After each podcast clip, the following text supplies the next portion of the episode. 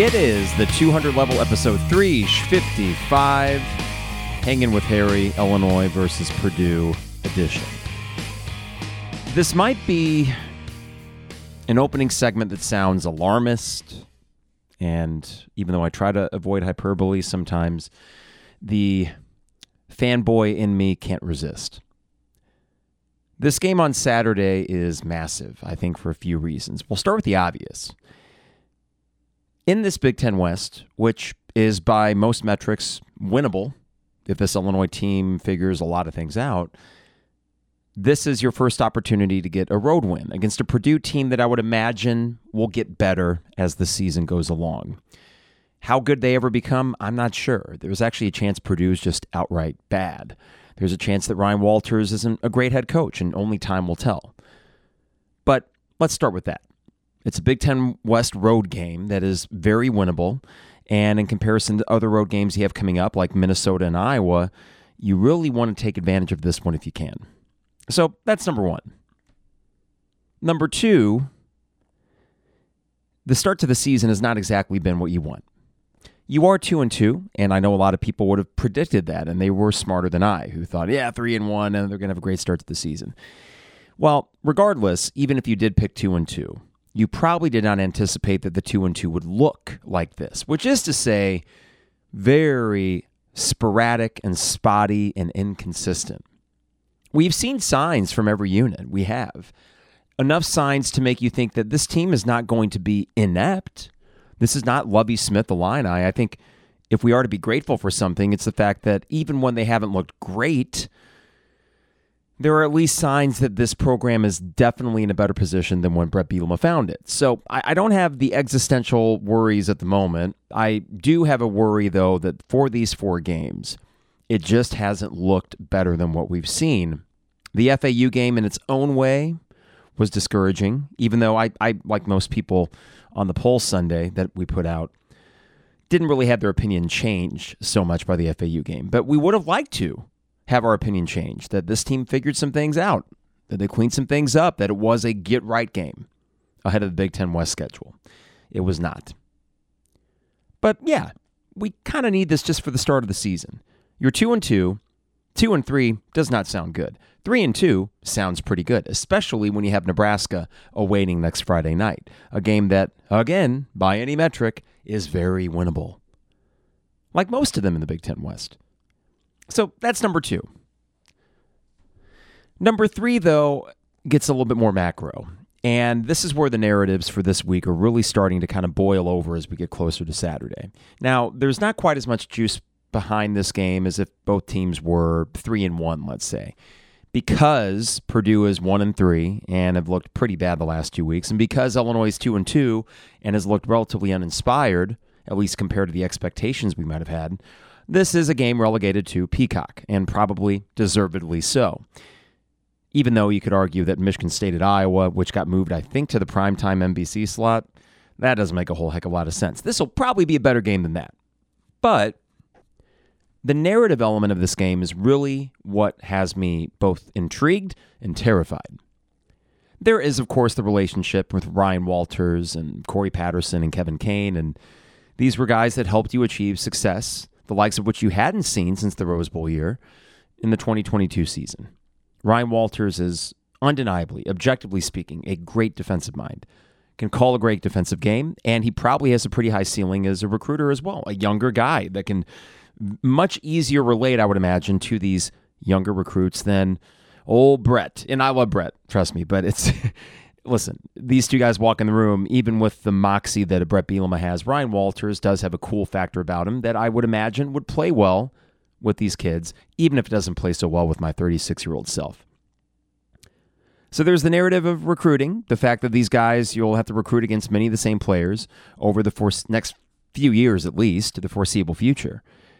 There's the fact that Ryan Walters was a big part of your success last year, where losing this game all of a sudden raises some alarm bells for Illini fans to think, well, God, how much of a factor was Ryan Walters in our success last year? I mean, was it really more due to Ryan Walters than Bret Bielema? Now, I don't think that's the case. I think that the CEO qualities of a Bret Bielema helped you accelerate the process of rebuilding and not even rebuilding, but just winning rather quickly, especially compared to previous Illini rebuilds. But it would be naive of me to say that Ryan Walters' defense for really the last 18 games of his tenure at Illinois wasn't the biggest on field reason why.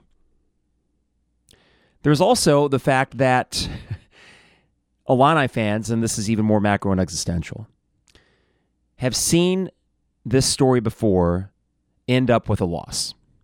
Not specifically of a former assistant coach, now was a head coach, and now not necessarily that, but I'll take you back to one in particular. Back in 2008, Minnesota came to town.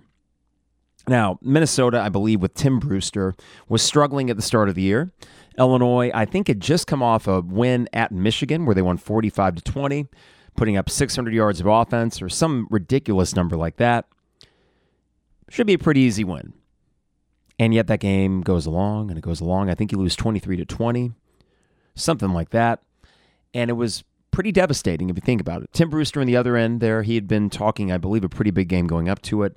There was a little bit of juice for the former Illini player, the recruiting maestro that I think Minnesota fans probably had a little higher expectations for, even though that guy fell flat on his face. And you lost him again in 2010, go figure. That was an example, I suppose, of the former Illini coming back and and burying you.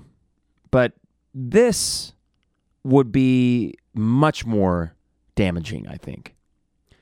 Damaging because of the Ryan Walters connection, damaging because you haven't looked great already, and damaging because of Illinois' inauspicious history after successful seasons. Losing this game, I fear, would be tremendously damaging to the overall temperature of the fan base and how they feel about this thing. I'm willing to be patient because I do think that Bret Bielema is by far your best chance to stabilize something. And if you want a little bit of context, there's been this interesting thing going around Twitter of taking NFL teams or college football teams and saying, in the last 162 games, this is what they would look like if these were Major League Baseball standings. And I thought that was pretty interesting because it's going for a much you know, more macro view of how these programs or how these NFL franchises have performed. You can guess who's at rock bottom of the Big Ten. It's us.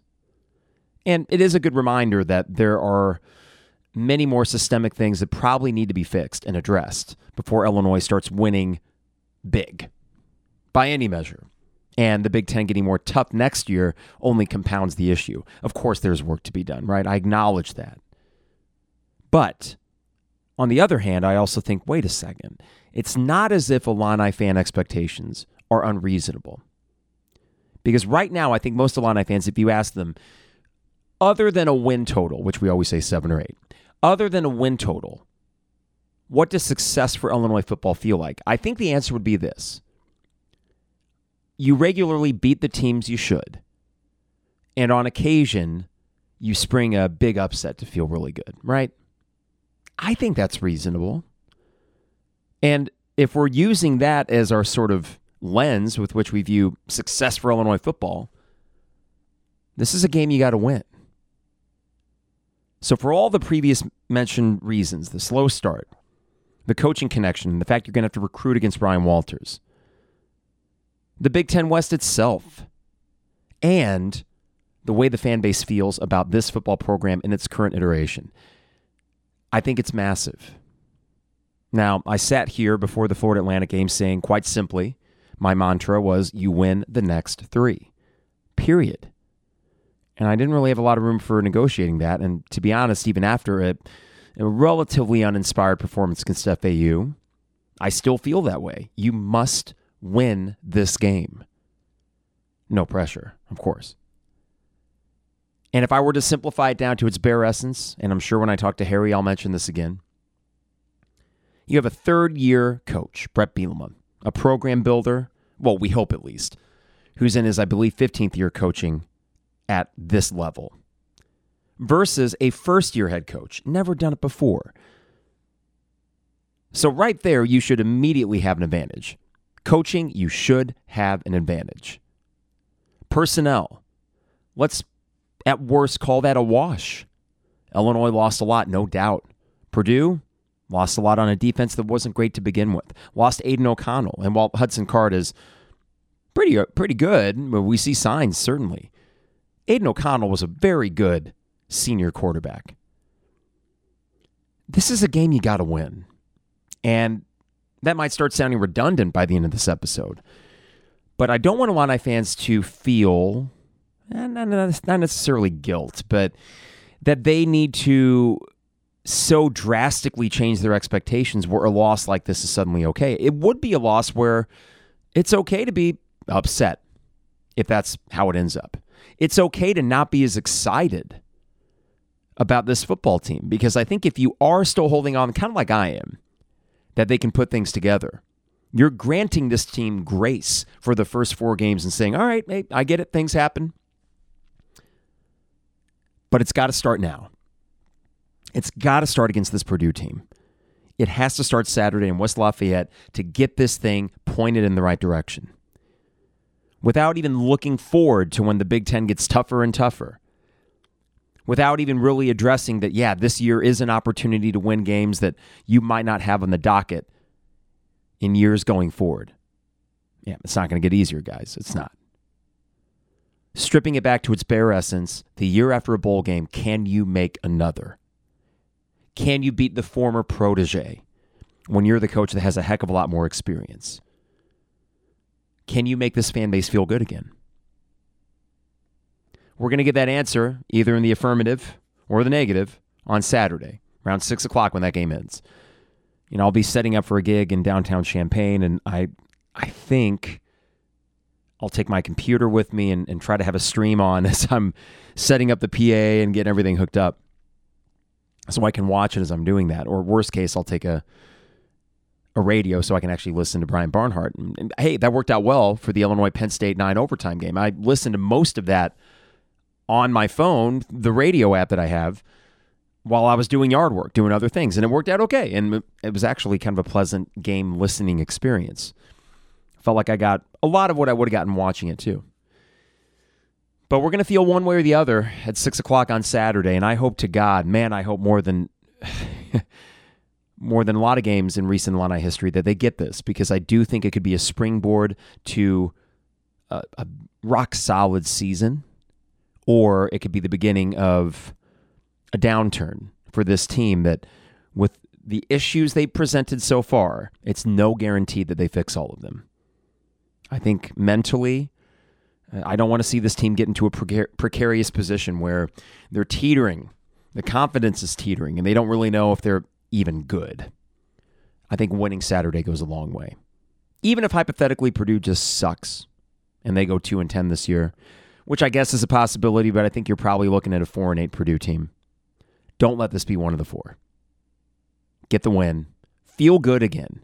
Because it would not be, as I mentioned in the last podcast, just a sense of relief if you did. It would be a sense of joy. It would be a Big Ten win against a rival that has a lot more juice behind it now. And going into the Nebraska game next Friday, I think we'd all be pretty excited. And hey, it's going to be October by the time we get to that one. So let's end this month on the right side of 500. After a tough start, pick up the pieces, start to put things together, and feel good about Illinois football again. All right. This episode of the 200 level, as with all of our episodes, are brought to you by DP Dough online at dpdough.com for all the best deals and prices. dpdough.com. They deliver anywhere in Champaign Urbana. So go online, get a custom calzone with any topping you want, or one of their favorites like the Maui Wowie or the Buffer Zone online at dpdough.com. Also, State Farm agent Brian Hanson online at brianismyguy.com for life, auto, home, business renters, you name it. Brian is my guy and can be your guy as well. If you're looking for a new insurance agent, the communication from Brian and the staff is second to none. Just go online. You can get a free quote, free consult from them. They'll give you a quick call if you'd like it too. And we've been working with them for about two, three years and plan on staying with Brian and the staff forever. I mean, they're terrific, really easy to work with. That's Brian Hanson, State Farm agent at brianismyguy.com. Also, Dogtown Heating, Air, and Plumbing, your home's best friend. Give them a call today at 217 841 4728 to get your furnace check scheduled. It's that time of year. You, got to make sure that when the weather does turn, that your house is going to be nice, warm, and cozy. They've done that for us now. Going into last winter, furnace purred like a kitten. This summer, AC, colder than it's ever been. It felt great. Thanks to the experts at Dogtown Heating, Air, and Plumbing. That's 217 841 4728. And finally, Owen Builders LLC. Find them online at owenbuildersllc.com. Luke and his staff are expert craftsmen, and you can check out their gallery of all the excellent work from kitchens and bathrooms to patios, decks, home additions. And one thing that should not go unsaid, communication wise, they're really good at this sort of thing. I mean, Luke, knowing him personally, having met him a couple times, a great person to work with, I would imagine. And as we're kind of eyeing some projects around the house, we would go with him because we also know, unlike some contractors, you can actually trust on them to get back to you quick and have an open line of communication. For many people, you know that can be an issue. Not with Owen Builders. So go online to owenbuildersllc.com and get a free quote today. Also, Champagne Showers Podcast Network appreciate their partnership with the 200 level. And if you could rate and review us on Apple Podcasts, that would be a great help for us. We appreciate it. All right.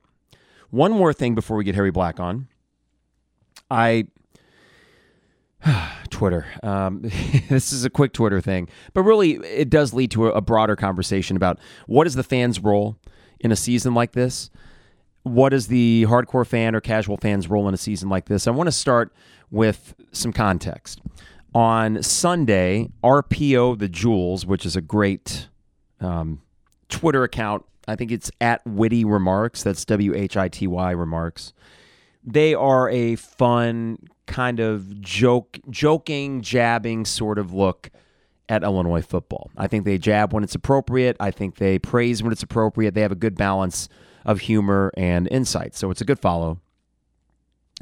And they posted about the announced attendance on Saturday, which was 52,000. That's impressive.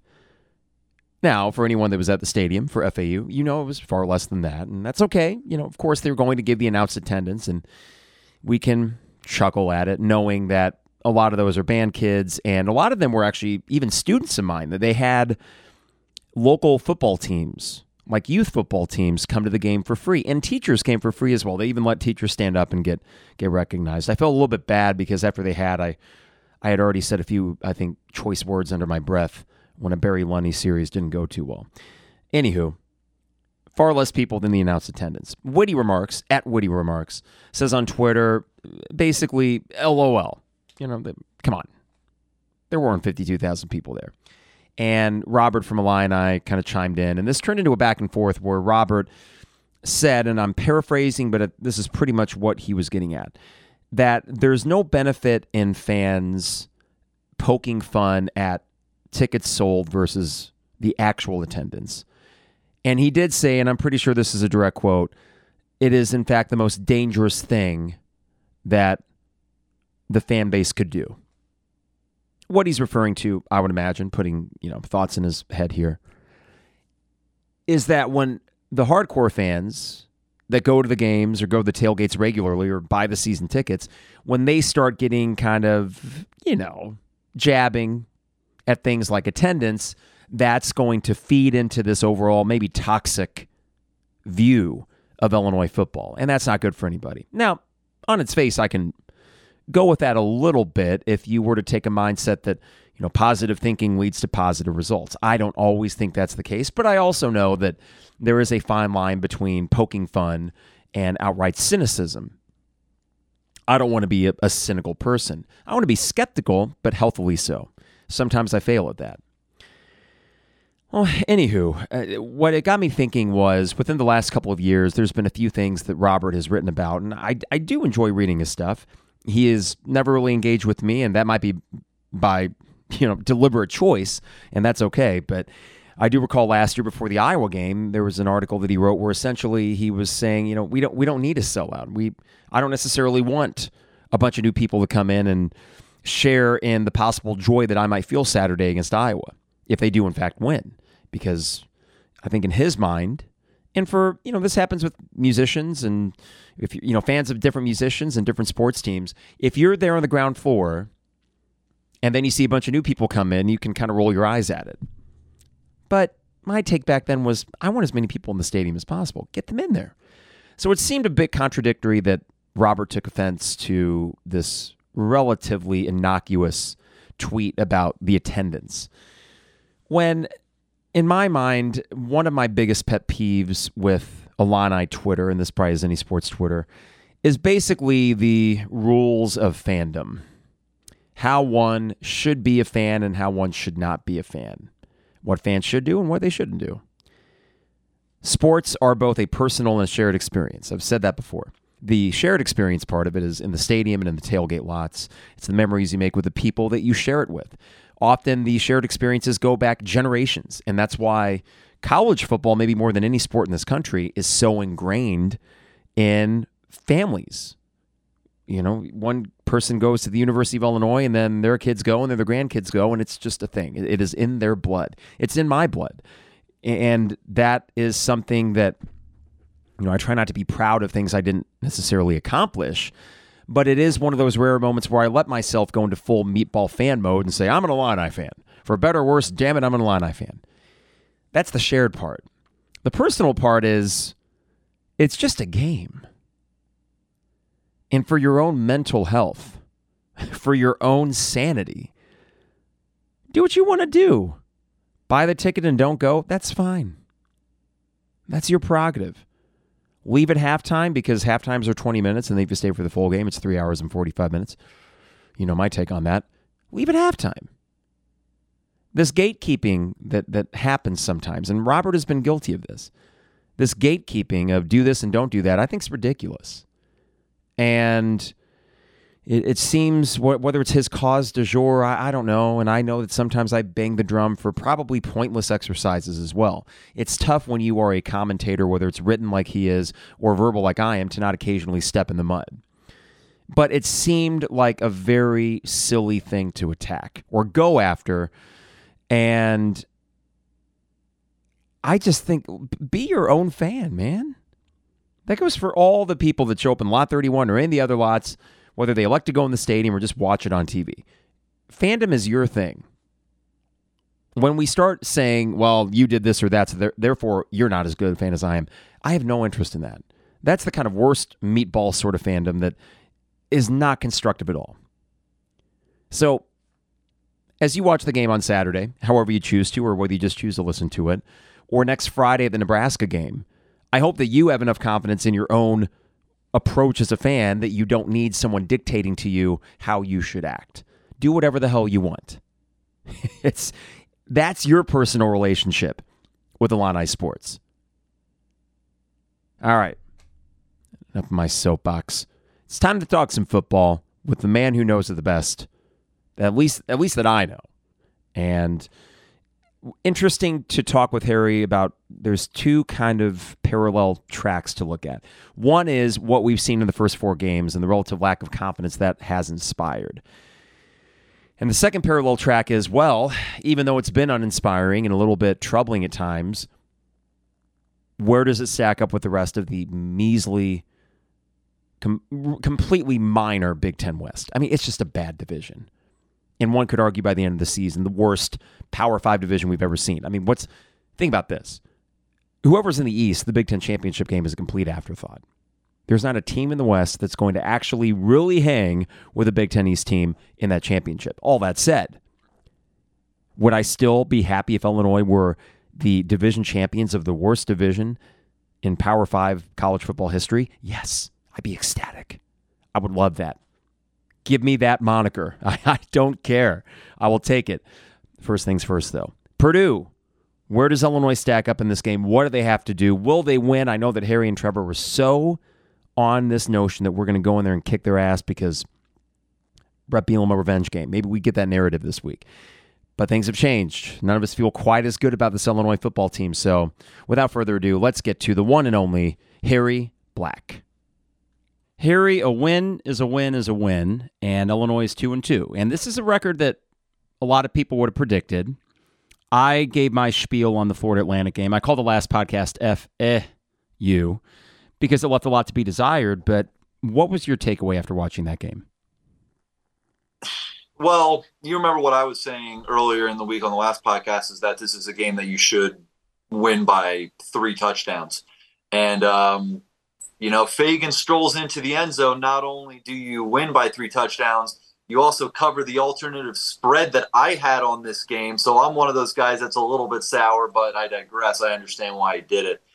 Um, no, I mean, it.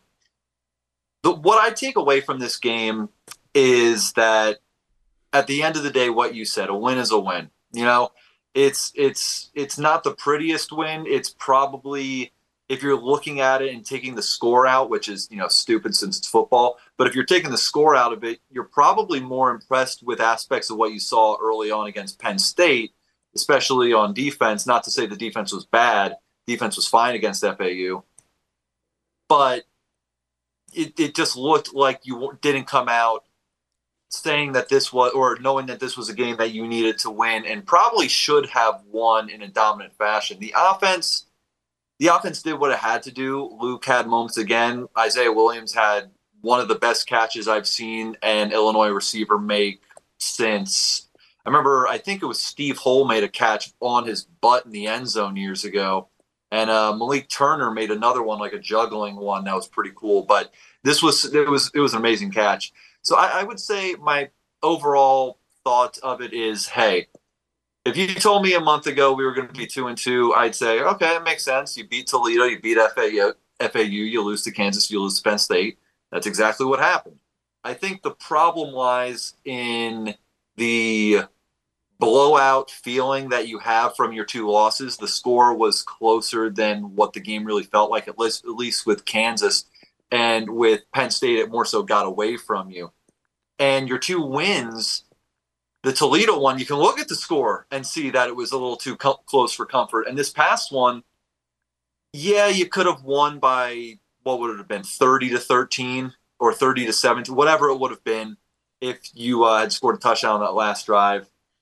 A win's a win at the end of the day, and you just gotta hope that this team knows that the real season begins this week.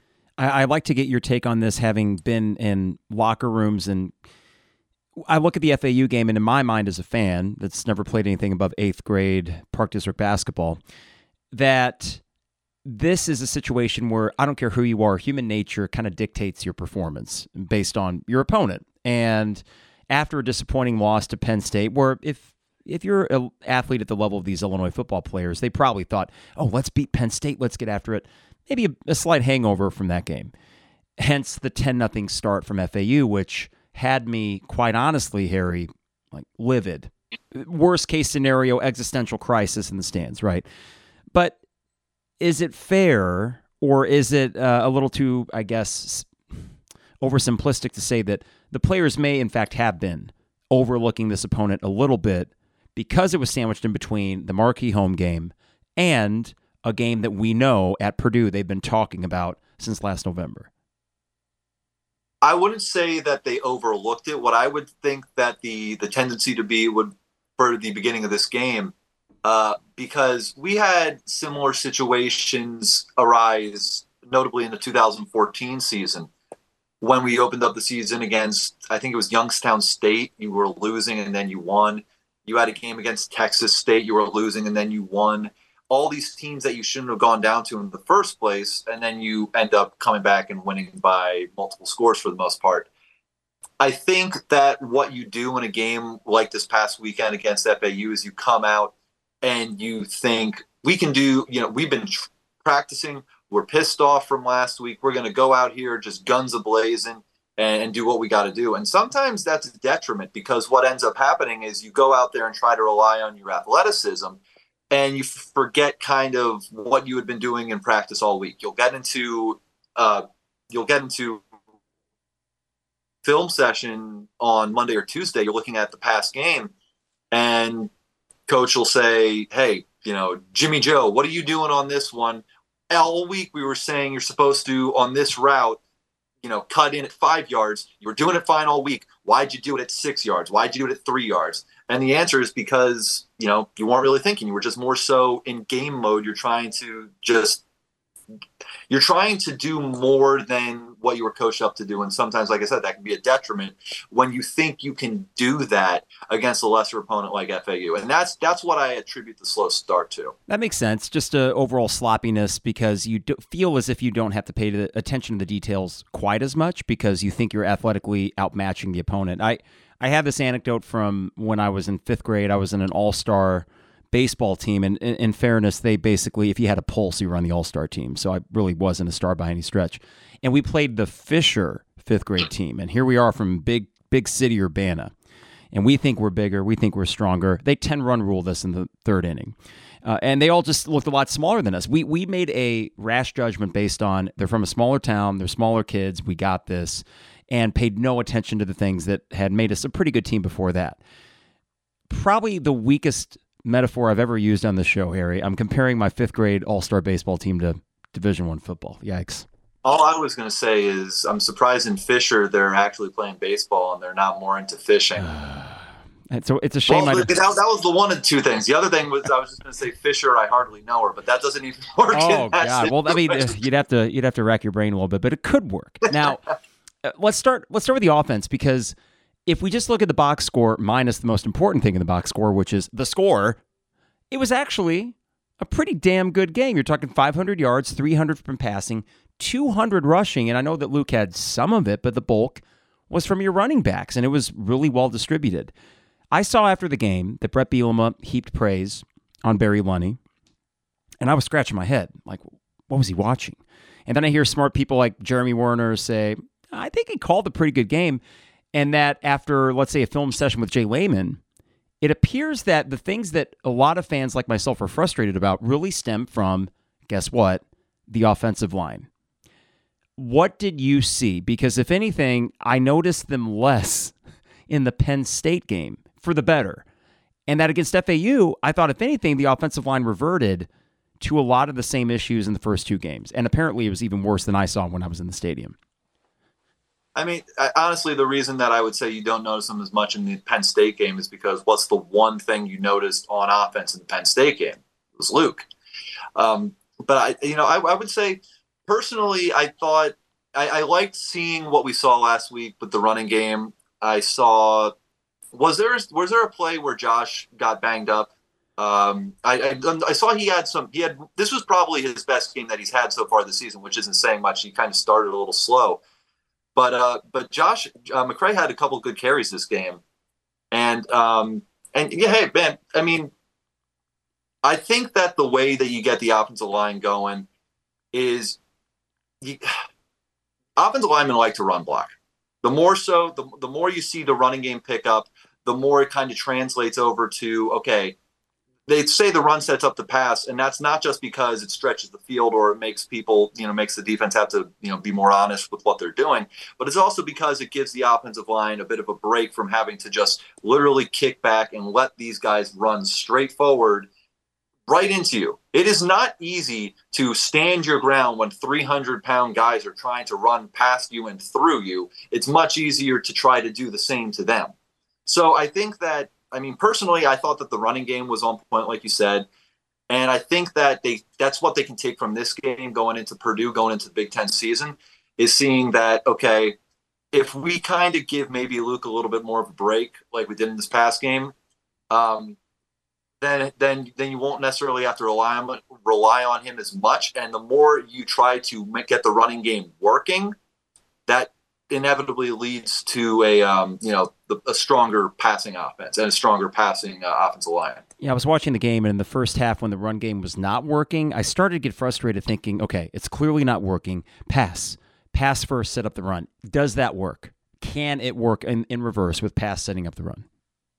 I, passing setting up the run, it can work. I mean, it can work because the more if you're able to stretch stretch the field. Like, let me put it this way: if the pass is able to set up the run, you're probably going to win that game by a couple touchdowns, or at least you should, because that means that they have to basically sit back and defend against the passing game.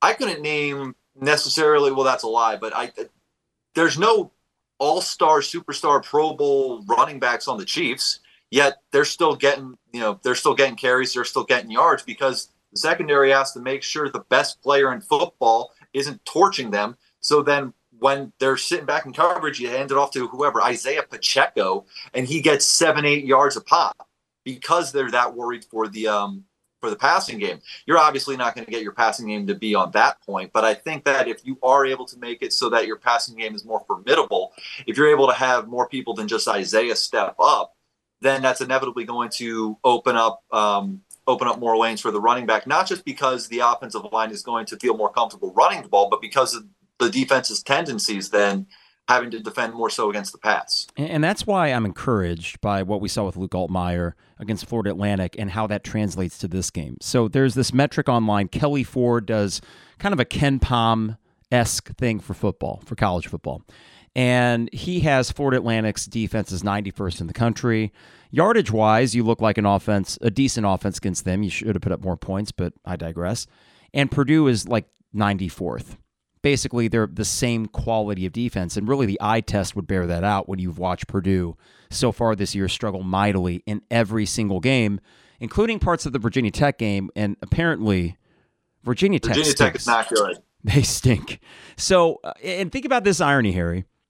They scheduled Virginia Tech, I'm guessing, eight or nine years ago. And I know that was maybe tail end of the Beamer era, beginning of the Justin Fuentes era, where they were still kind of Virginia Tech thinking that's a marquee game. Then they get them when they suck. We schedule Kansas when they go 1 and 11 under Turner Gill, and now they're good. was that who it was? Was it Turner Gill? That or one of the one of the cavalcade of fat guys they've had come through there. Maybe it was Charlie Weis. I don't know. Charlie Weis. I remember they had Mangino. He was the only good one they had. I think Manchinio or, or no Mangino. I, I, I, don't know. But yeah, whatever his name was. Um, no, yeah, it is funny because you know you look at what Virginia Tech's been doing this year, and oh my God, they got blasted. Rutgers is decent.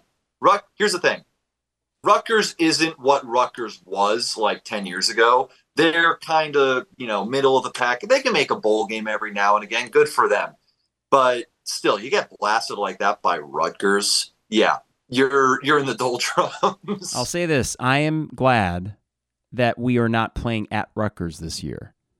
I, I wouldn't want any part of that.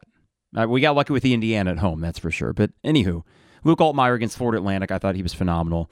Um, you know, what I really appreciate about Luke is apart from the one flaw that has been consistent, which is occasionally holding on to the ball too long, that's been consistent through four games. Other than that, that's a kid that can take a hit. Um, I don't know how many hits he's necessarily going to take against Purdue. I'm optimistic that we'll be able to scheme around that and also the fact that Purdue's pass defense has been pretty rough. Their whole defense has been, but their pass defense and their ability to especially stop good receivers. So the connection, Harry, between Luke Altmyer and Isaiah Williams, that's giving me a lot of feel good vibes going forward because especially for a younger quarterback, how essential is it that they have not just a safety blanket, the, the one guy they know they can throw to, but that safety blanket happens to be statistically and eye test wise a number one receiver. Isaiah's killing it this year.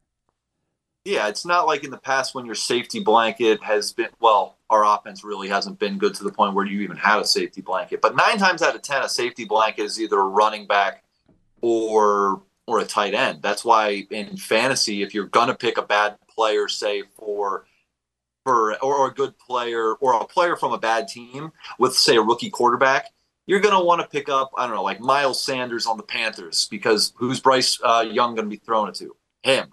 Or say on a team with a young quarterback who has a decent tight end, you want to pick up that tight end because he's always five yards in front of you. To have it be a wide receiver and have it be your best wide receiver, Luke's able to have that kind of connection. He's hit him on a couple of deep throws this year. He had the one against Penn State. He had the one, like I said, the beautiful one this past weekend against FAU. That's huge. That's huge because – that kind of gives Illinois something that we haven't had.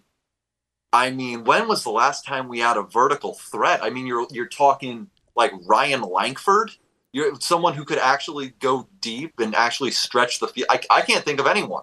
I mean, I guess Josh Imatorbhebhe had the ability. Uh, he was, yeah, but bigger he was body. more like a big guy. Yeah, I mean, if he was going the distance, it's because he was catching a ball ten yards and just bullying people over on his way for a mm-hmm. touchdown. So I think it's huge. I think it's huge, and I think that I think that the the the more consistent that um that connection can be, because they had their best game this past this past weekend. Uh, the, the the more consistent that can be, the more that opens up the passing game for for your other guys, and it, it has to. You know, another encouraging thing. Well, I say encouraging. It starts with a discouraging thing, but it grows encouraging because I think he'll grow into it. Is there were two missed deep throws in the second half that he could have had Isaiah twice more. He just overshot him in both of those cases. Better to overshoot than undershoot, that's for sure. Because you know that's just. I would assume that's a cardinal rule for if you're going to throw deep, overthrow, right? Can't yeah, you want to. The thing you always hear them say, especially say if it's an out of bounds throw or or you know when you're in the end zone, you throw that fade. You want to put it where it's either a a, a catch or it's incomplete. The, the last thing you want to do is if you're going to throw a jump ball, you don't want to throw it short because most of the t- most of the time the DB is the guy who's trailing. He's not the guy that's in front. You know, there's something about being in a stadium, and you were asking about deep threat, and I thought you were talking about quarterback, but you were referring to the wide receivers that could stretch the field. There is something about being in a stadium and knowing that at any given moment, your quarterback may just launch it 40 yards. And there were enough of those on Saturday. It's that kind of, oh, like everyone kind of gets six inches off their seat and they're watching. And, you know, that element of Luke Altmyer it's that, it's his overall demeanor. It's the fact that he bounced back, and I, yes, consider the opponent, but it's the fact that he bounced back from his worst game with his best. I, I think Harry, the reason I'm I'm super encouraged by him uh, beyond the physical tools, which are obvious, is that it does seem like there is a swagger and a kind of quiet, you know, confident leadership about him that is that kind of be- belies his age because he's only a third year redshirt sophomore player. It's not like he's some senior like Tommy DeVito who had his confidence in spades last year. Um, but he seems to have his own kind of variety of that. And I got to imagine that for the guys in the huddle, they can rally around any kind of confidence, whether it be quiet or loud. Yeah, and honestly, I don't know Luke personally. Well, not honestly, obviously, I don't know Luke personally, but it, you're going to rally around your quarterback regardless of who it is, unless it's someone that you actively dislike, like it seems like the Jets do with Zach Wilson. Oh, my, my God, but it it um it, it does help when that guy is also talkative.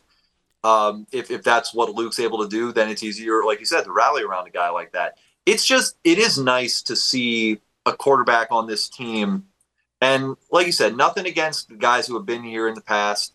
Um, you know whether whether they were good quarterbacks or if they weren't able to you know necessarily meet the bill. But this guy, he like you said, when you say he has a swagger about him, I feel like he's got what that registers with me is he has the ability to make big plays. Like you you could see Brandon Peters drop back there and he he made a couple good throws, but you never really had the feeling that if it was like a third and five that he was going to throw a 50 yard pass down the field. And this guy is someone who seems like he has the ability to do that. He has the ability to make something out of nothing. On that pass to to um, to Isaiah, he was I, nine times out of ten when we've seen an Illinois quarterback, 99 times out of 100 when you see a quarterback rolling out to the right, he's either going to run out of bounds, he's going to throw it out of bounds, he's going to throw a terrible pass I don't remember the last time we saw a guy stop, set his feet, and throw a strike. So it, it is something different. It's it's that it's that X factor that I think we've seen flashes of. And when you have a guy who's that young in Luke, who's going to be here for the foreseeable future, well, with college football these days, who knows? But let's let's let's just say that he's going to be here for the foreseeable future. That's something that bodes a lot of confidence because as you you know, as new guys come in, as he's able to develop his skill set even more, those flashes are going to start to hopefully turn into something more consistent. Quick question. This relates to the offensive line and, and Luke. He has taken some hits this year. I, I mean, how much of a rallying cry is it when the guy takes the hit and delivers the throw? I mean, of course, the, the signature one was in game one, but he's yeah. doing this on a semi regular basis where he's taking a hit, or even if he take the. Uh, trick play where he found uh, the tight end down the right sideline, and he, he was under duress. He was able to make one guy miss and stay alive just enough to throw that ball. But I mean, from the from the stands, That's that's like whoa, that's crazy good awareness in the pocket, but it also shows this toughness that he's not afraid to get hit.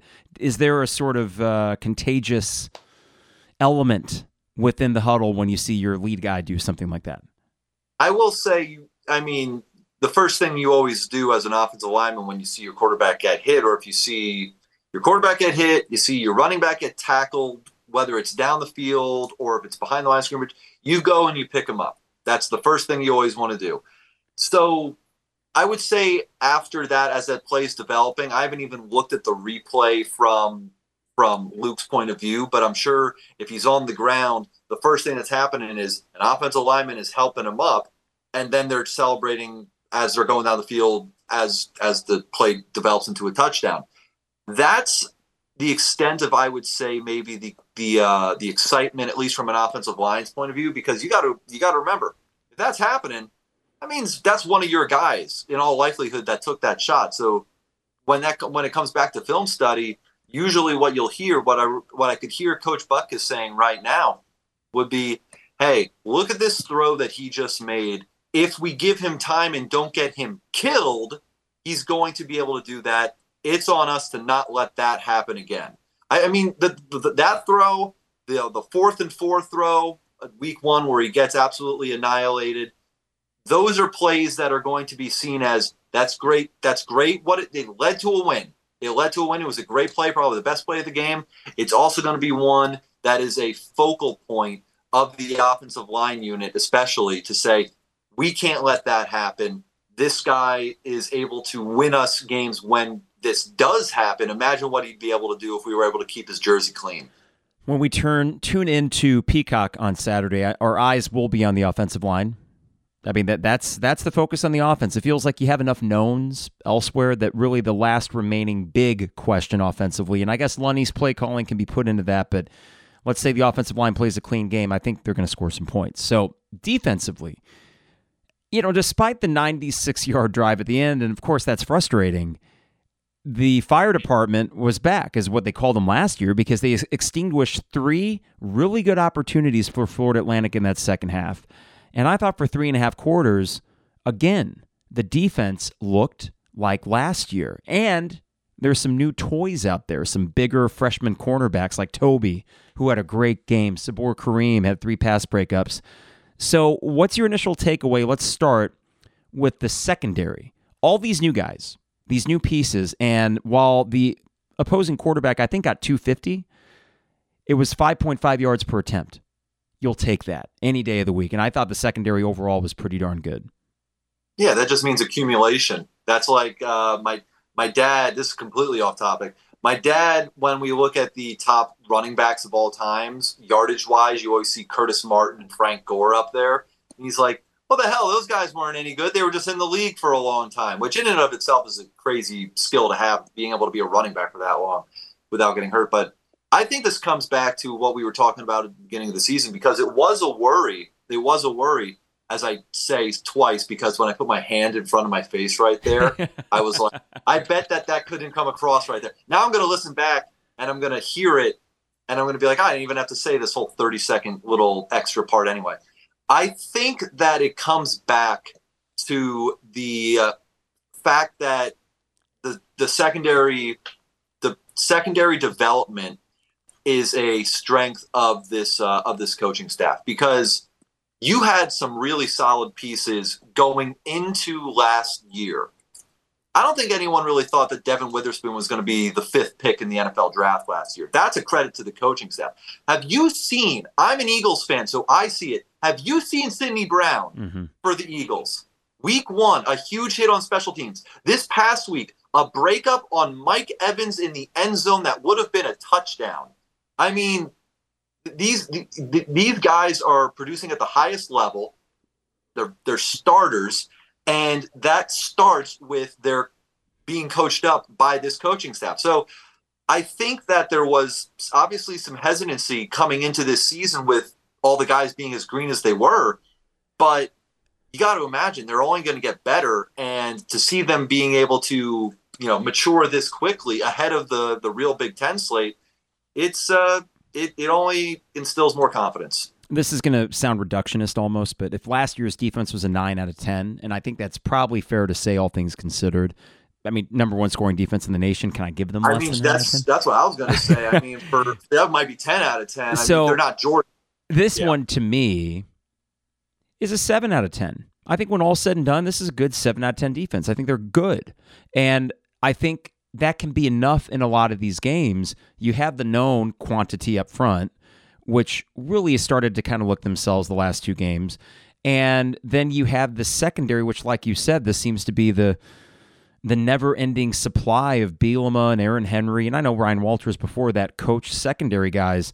I mean, I had so I got to say, Harry, and I want to get your perspective on this. When you're watching a defense, what unit do you look forward to watching the most? Because for me, I think in this pass happy college football landscape, a really hard hitting secondary ball hawks and everything like that. That to me is really exciting. So I was just watching this Tobe kid, Zachary Tobe, in the second half, thinking, who's this number five? And he kept making himself known in his first action. And that that's the kind of stuff that really excites me watching it. It's fun watching a secondary. I mean, honestly, I, I think you're going to know my answer just because of my my history and my tendencies. I watch the defensive line because if you have a good defensive line that's able to to stuff up the run game or get pressure on the quarterback, it is beautiful to watch because the offense. Think about it. The offensive line's job, their one job, is literally to either move you from point A to point B, or to stand in front of you and use their strength to keep you from getting to where you want to go. That's all the offensive line is there to do. If you have guys that are able to and I'm kind of I'm kind of using the uh, the Eagles Buccaneers game this past weekend as an example, or this past Monday as an example. On the defensive line, when you have a really good defensive line, Jalen Carter and Jordan Davis stuffing up that run game, it is one of the most beautiful things to watch because you just know it doesn't matter. You can put four guys, you, your your four down linemen right there on the line, and you don't have to bring anyone extra. You're going to be able to stuff up the run game. That opens up so much more for your defense with the possibilities of lending help in the passing game. So I think what I watch is I watch, obviously, I watch Randolph, I watch Newton, I watch the pass rushers. I, I, I watch that to see, you know, are we able to impose our will? Because that's really where, at the end of the day, as a you know offensive lineman, I watch it kind of with that simplistic mindset I'm watching our defense against their offensive line. If their quarterback has all day and he has that pocket, you can tell it's going to be a long game. When we were losing that first, uh, or when we were losing the the, uh, the, the line of scrimmage, and when uh, Jalon Daniels had that kind of pocket against us, I looked at that and said, "Wow, it is going to." The way we win this game is if they just give it to us because we have no pressure on them. There is so much space we don't look like we belong with uh, with where our offense or with where our defensive line is at right there. And consequently, whenever they were on defense, that offensive line was given, you know, Luke no space. It didn't look like we were moving the the, the trenches at all. So this is a very long roundabout way of saying I watched the defensive line because as a former offensive lineman, that's my way of saying, okay, how does it look like we are doing in this game from a physical point of view? How much stronger are we than them, or are they than us?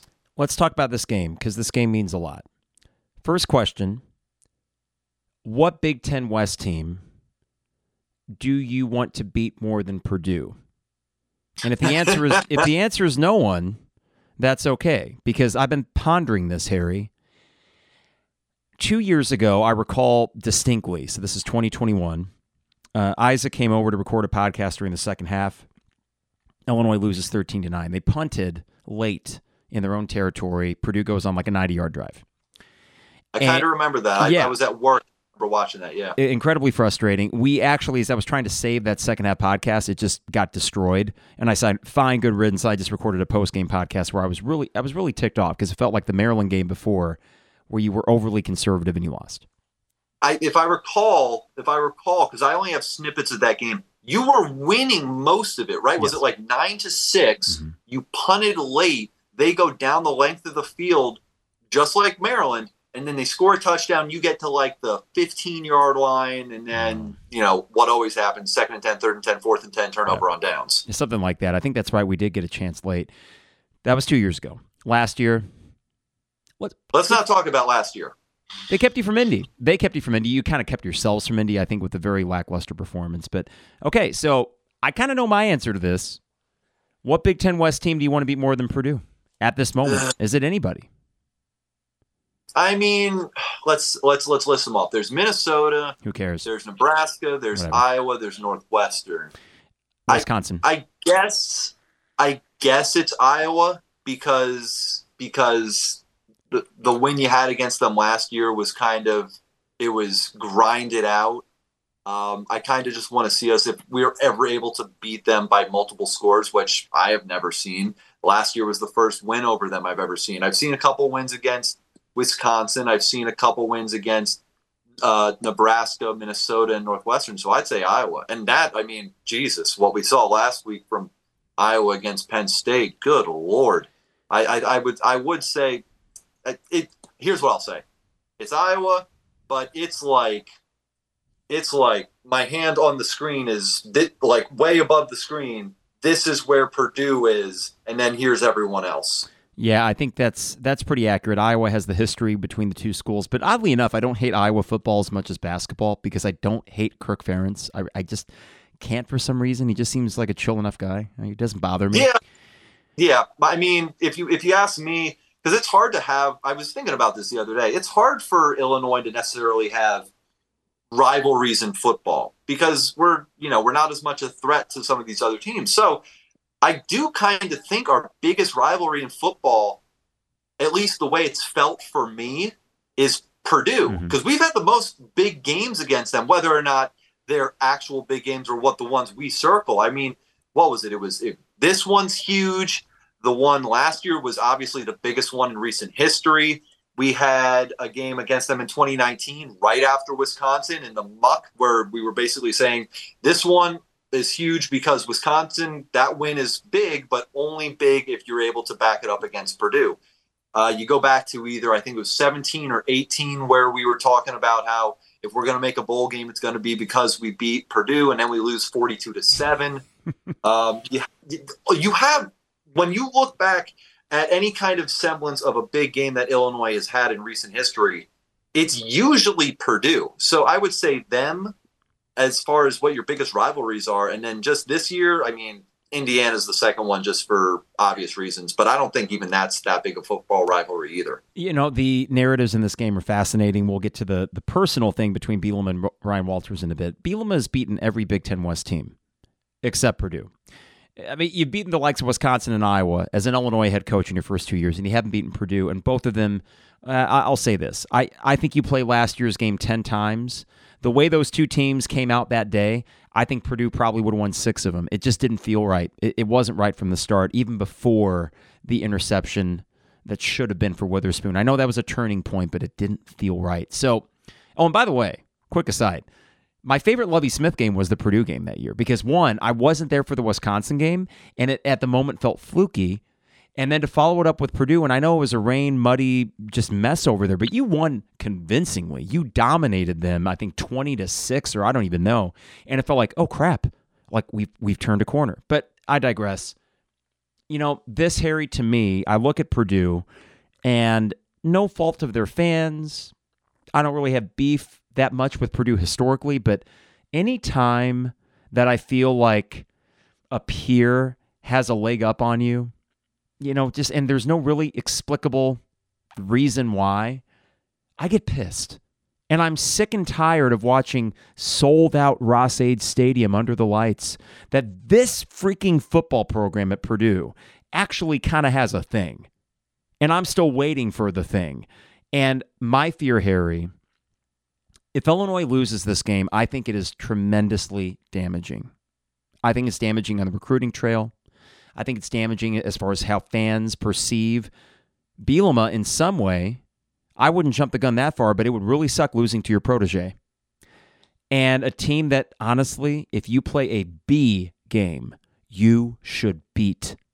Is this a must win? I mean, I know it's not as far as you could, of course, rattle off other ones, but for all the reasons I just listed, does it qualify as a must win in a sense? I'm always I'm always hesitant with the must win narrative. It's one of those it's it's not right up there, but it's kind of on par with my he's due narrative, which is my least favorite thing in all of sports. He hasn't got a hit in his last 30 plate appearances. That's why he's going to get one now. Let's put him up there, see what the kid can do. no, I, I, I think it's as close to a must win in a game that doesn't necessarily knock you in or out of anything as it could be because the the optics of it. If you lose, it's three losses in a row to Purdue, really, because we didn't play them in 2020, correct? I, I don't think no, we, we did. I the, the COVID year, I feel like you lost to them in Minnesota at home back to back or something like that. Is that what I mean? That whole year is a blur to me. Yeah, Regardless, I mean we were two and six. Last, so. Yeah, the, the last real win you had against um, that you had against Purdue would have been 2019, which is forever ago and ridiculous. I mean, and this is this is aside the point because this game isn't at home. But Jesus, when's the last time you beat Purdue in Champaign? I think it's I think it was probably before even I was going to school here. I, think because you didn't play them every year until the Big Ten Yeah. West. So if I recall, you did not play them the Rose Bowl year.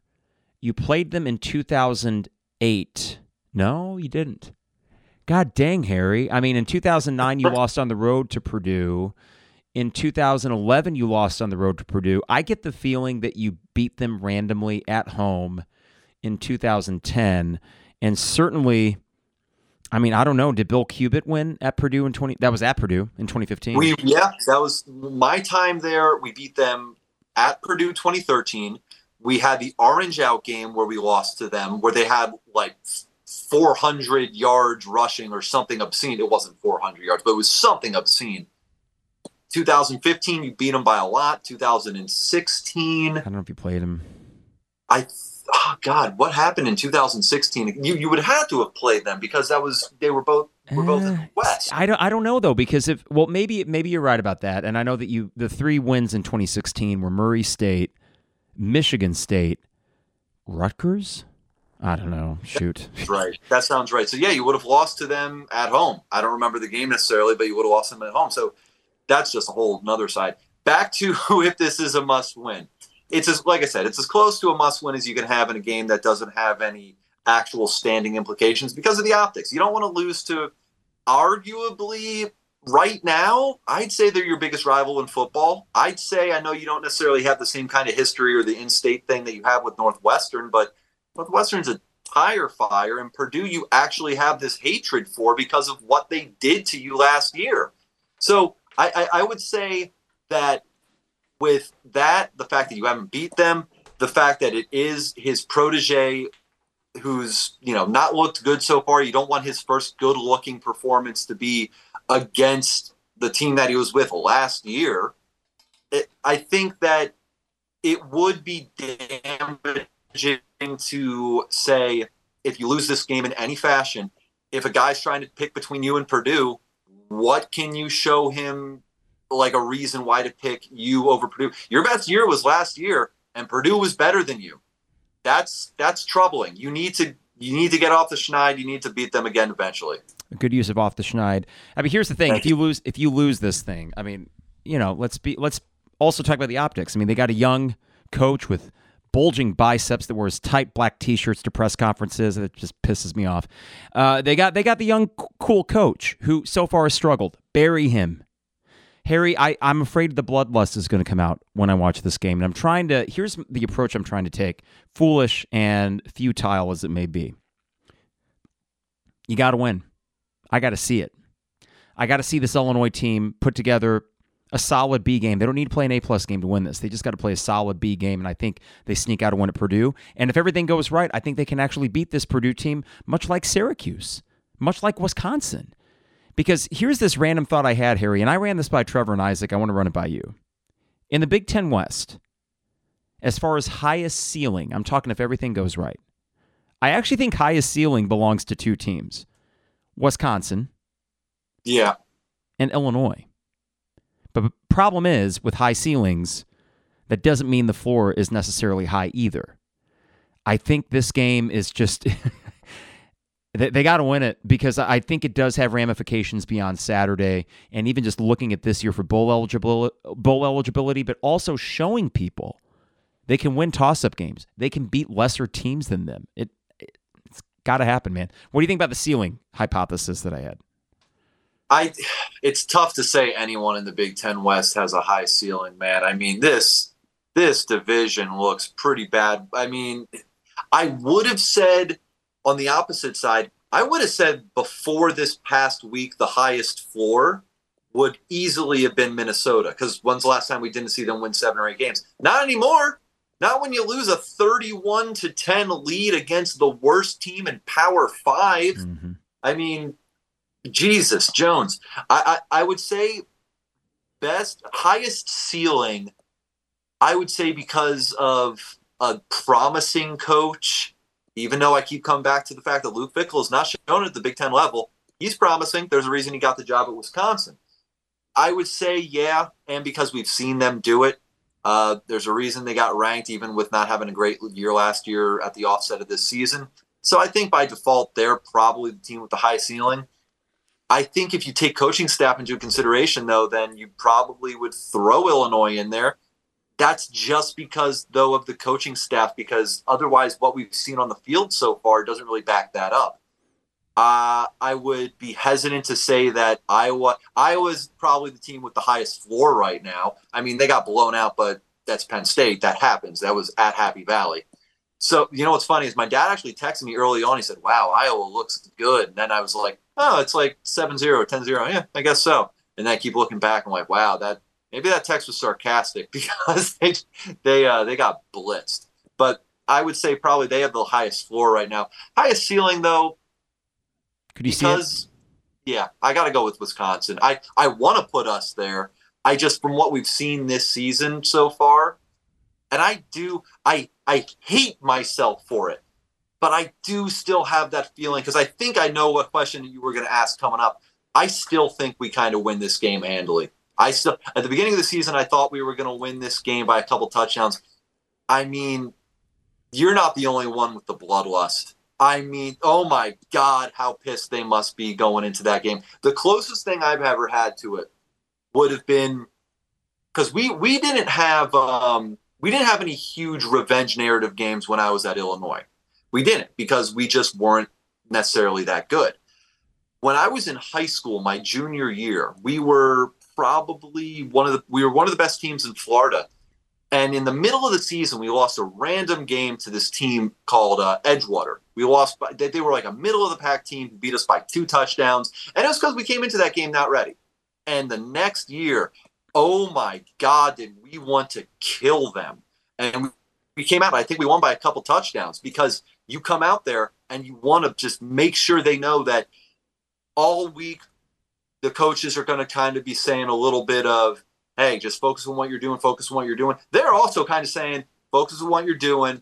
P.S. Remember what these MFers did to you last year. And that was just for me in high school. These guys, these guys didn't get to go to Indianapolis to play a team that they probably should have beaten earlier in that season. Who knows what happens if it's on a neutral field? I think that that paired with the uh, the the fact that Illinois, even looking as average as we have this year, look better than Purdue. And the away team seems to have the advantage in this series for whatever reason. So, or I guess Purdue does when they're the away team. We we kind of split with them when we're there. but I, I I think I I I just have this feeling you're going to come out and and you know the, the way I think it gets done. I don't think Luke's going to have a huge game it's just that turf there, the grass. It's just it's mucky, it's ugly. Even if it's not raining, it's always getting torn up. It's a, it's it's not the greatest playing surface in the world. Um, so I, I think it's going to be a. This is the game the offensive line has to impose their will, and against a weaker defense, I think this is where you do it. I think you run this ball down their throat, and I think you win a game where maybe it's like, oh God, I would love a game where it's like twenty four to six where it's like, okay, the score, it's not a crazy blow, or even just like 20 to 6, but it's like, damn, they were never in this game. That's what I think that the coaches should come into this game with the mindset of, and that's kind of what I have the feeling is going to happen. 20 to 6. Wow. I will let people know that we both predicted a win at Kansas, but but I will say that was after one game. We are so Yeah. you are still going, Harry, off of the four game sample size you've seen from Illinois and the bits and pieces you've seen from Purdue. Even with the messiness with Illinois, you foresee a win, and you do think that the mental component of this game will be in Illinois' favor as well.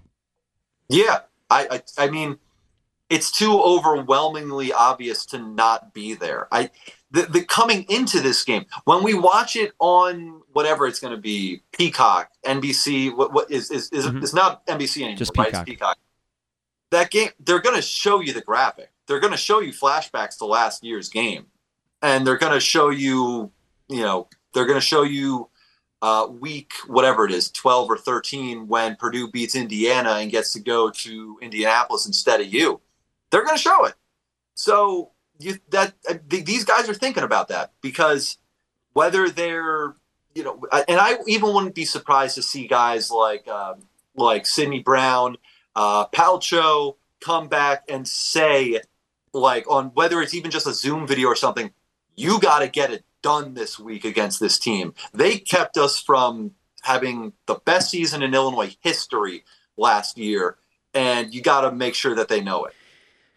Oh boy. Here's the thing, Harry. I still believe in Bret Bielema. I believe that Bret Bielema is the best opportunity this program has to really get solid footing. And I recognize it's not going to be perfect, and certainly this year it has not been. Another mantra I've been saying for a couple weeks now. Third year Bret Bielema needs to beat first year Ryan Walters and first year Matt Rhule. He has to. It has to happen. And personnel wise, you are not at a disadvantage against either of these teams. And it is a situation where I think you could safely argue you have a personnel advantage against both of these teams.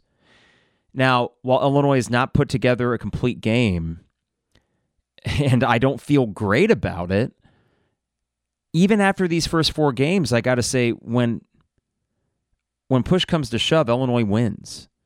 They have. I mean, I, I keep saying they have to, and it's like, well, what do you mean, Carp? It's like, well, for so many reasons. The mental aspect of it for them, the revenge narrative.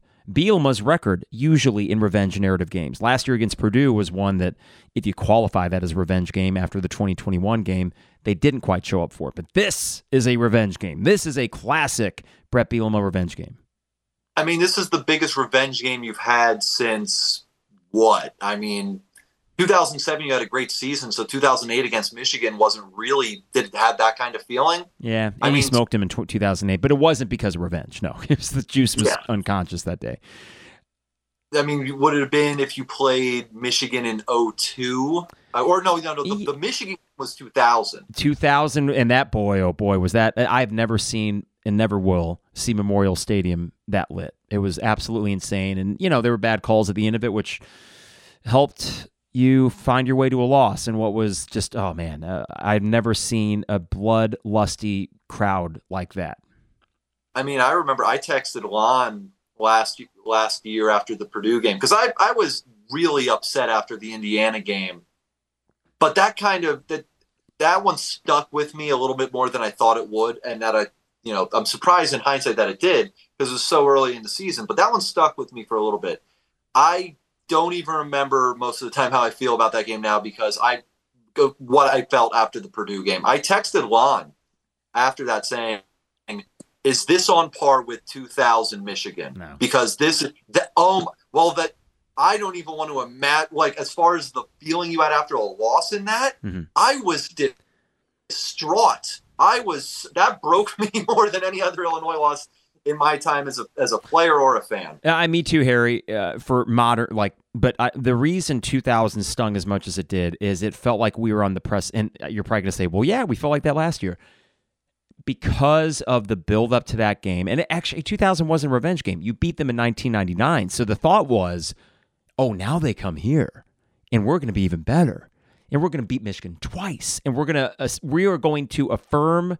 Our status under Ron Turner, of all people, we're going to affirm our status as a new team to be reckoned with in the Big Ten. ABC, Saturday night, 6:30, the drunkest, loudest, angriest fans I've ever seen. It was intoxicating for my I guess I would have been an 8th grader to just feel that energy in the place. It was insanity, Harry. And it was the most dejecting walking out of that stadium and it took for freaking ever because it was packed to the brim. And we're going down the you know ramps in the southeast uh you know the the tunnels that get you up to the ra- uh, upper deck. Yeah. And it just people it were despondent. And because of that shared despondency, it was a little bit different than last year where you know, there were like 35,000 people on a really crappy weather day. The Michigan State loss took a lot of energy, a lot of wind out of people's sails. And I was still there to rah rah them through, and it sucked. Man, it really did. But no, I am in complete agreement with Lon. The Michigan loss in 2000 was soul crushing. It, it, it really felt like we missed a grand opportunity. And then that team completely flailed the rest of the season to a five and six record. And they were too good for that. I mean, hey, though they flew right into 2001 with that explosive team that year, so that's They all you did. can ask for. And and to their credit, after the five and six season, Kurt Kittner got injured in that second to last game at home against Ohio State. Mike Doss, do you remember that safety, Mike Doss? He was early 2000s, playing the NFL. He leveled Kittner, and I don't think it was, I don't recall if it was a dirty hit. Might have been helmet to helmet, but I can't recall. And that took away any opportunity of getting a sixth win and going to a bowl game. But I digress because we're talking sad stuff. Here's the deal, Harry. Here's the deal. If they win, and I don't care if it's by one point in the ugliest game that we have ever seen, if they win for the first time this year, Harry, I think Illini football fans will feel something they haven't felt really since last year at Nebraska, and that's joy. That's joy because the Toledo game was phew, and the Florida Atlantic game was eh, okay, whatever.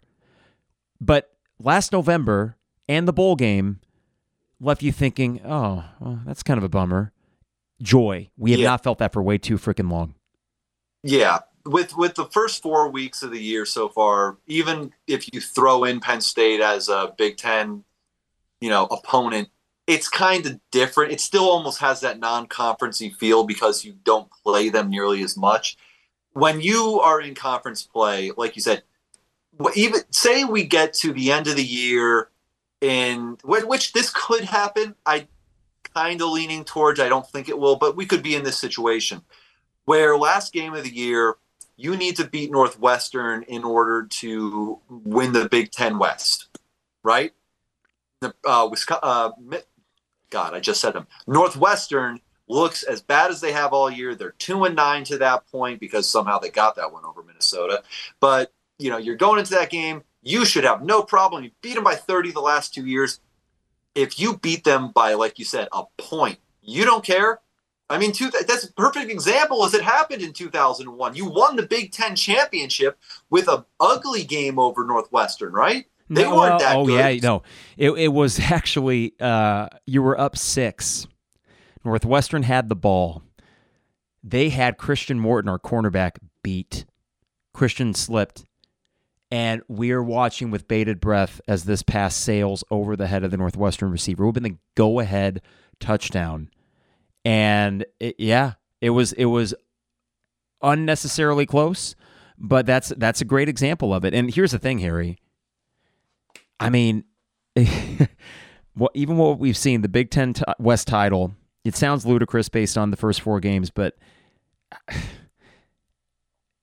at Purdue, Nebraska at home, you know, I don't know. I'm sorry. If you're okay, you should win those two games.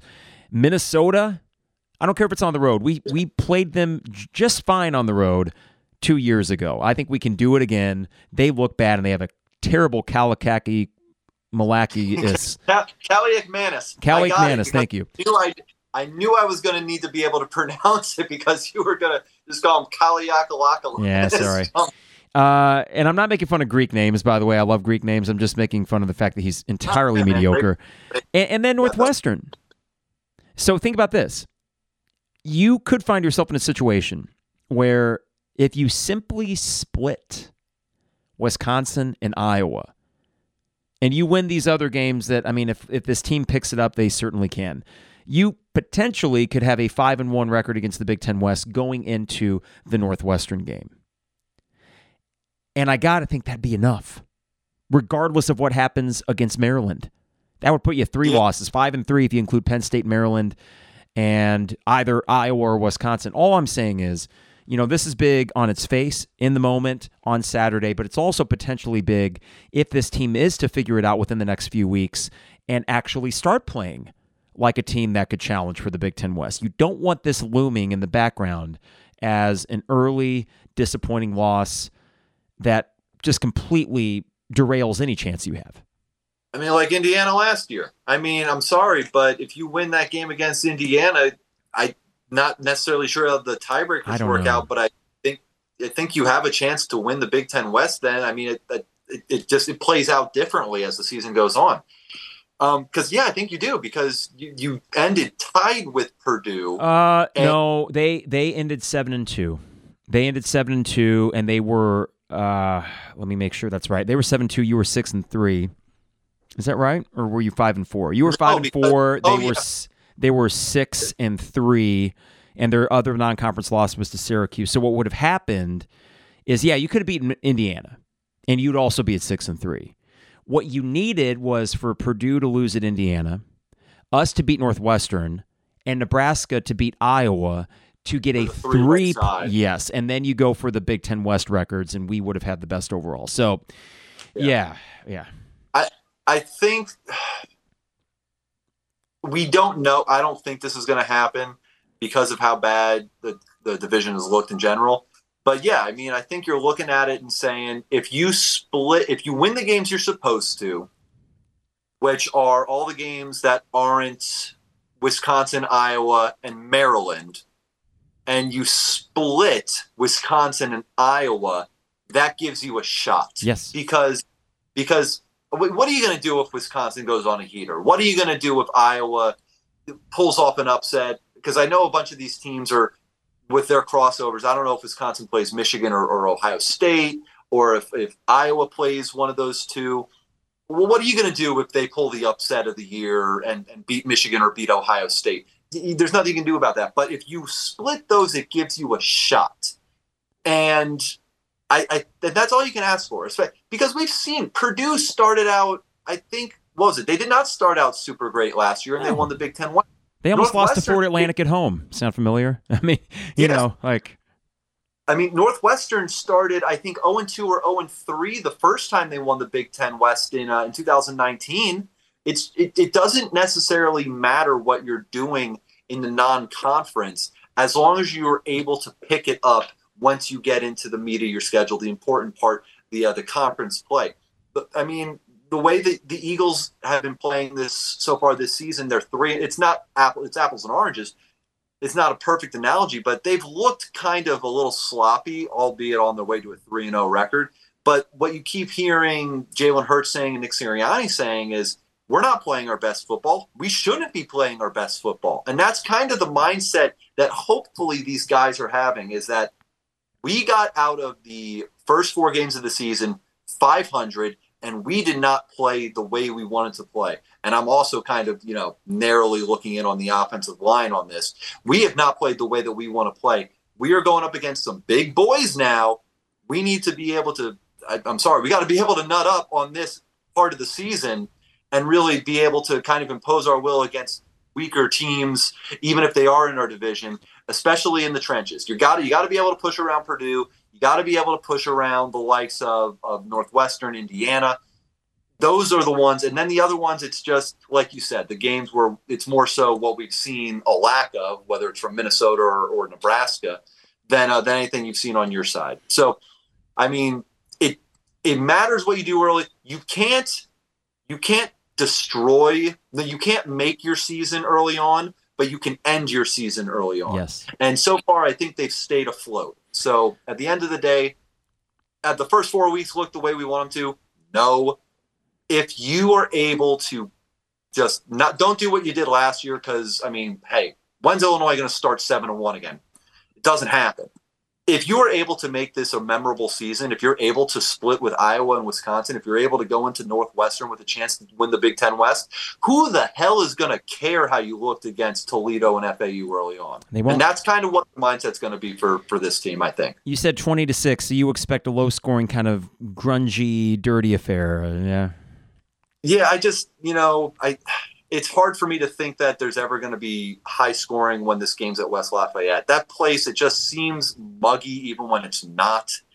Um, this team, I mean, I, Hudson Card is a decent quarterback, but I just, I, I, until I see it, I guess, from Purdue, because I guess they put up some points against Fresno State. They kind of put up a, some points against Syracuse, but I think your defense, like you said, is coming, coming to, um, you know, coming up a little bit. Maybe I'll amend that. But what I want to say is that I think this game isn't going to be close, even if the score indicates that it is. Like, I don't know, 21 to 10, 21 to 13, but you kind of are in control for the most part. Fair. I I'm going to go considerably more high scoring because I, I think it's just going to get weird. I think it's going to be Illinois 30, and let's call it Purdue 23. And the big difference in this game is going to be that the defense, while I like a lot of what they've done, Hudson Card is a guy that can make some plays, and Purdue just always seems to have playmakers that trouble us. Even Devin Mockobee last year had a really good game, and it was like, what the hell is this?